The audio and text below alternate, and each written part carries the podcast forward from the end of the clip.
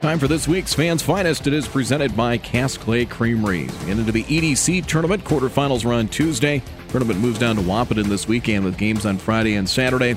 Might not be anybody hotter in the EDC right now than the Shanley Deacons. They have won seven straight games. They have won 12 of their last 13.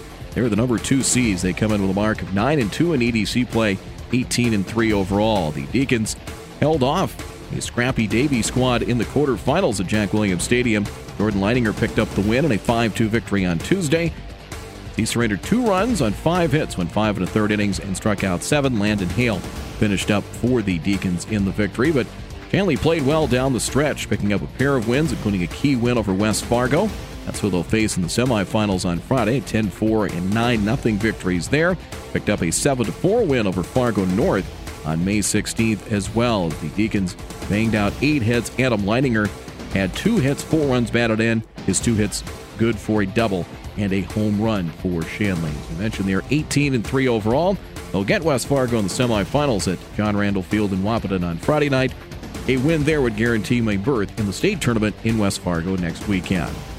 The Shanley baseball team, they are this week's fans' finest. It is presented by Cass Clay Creamery.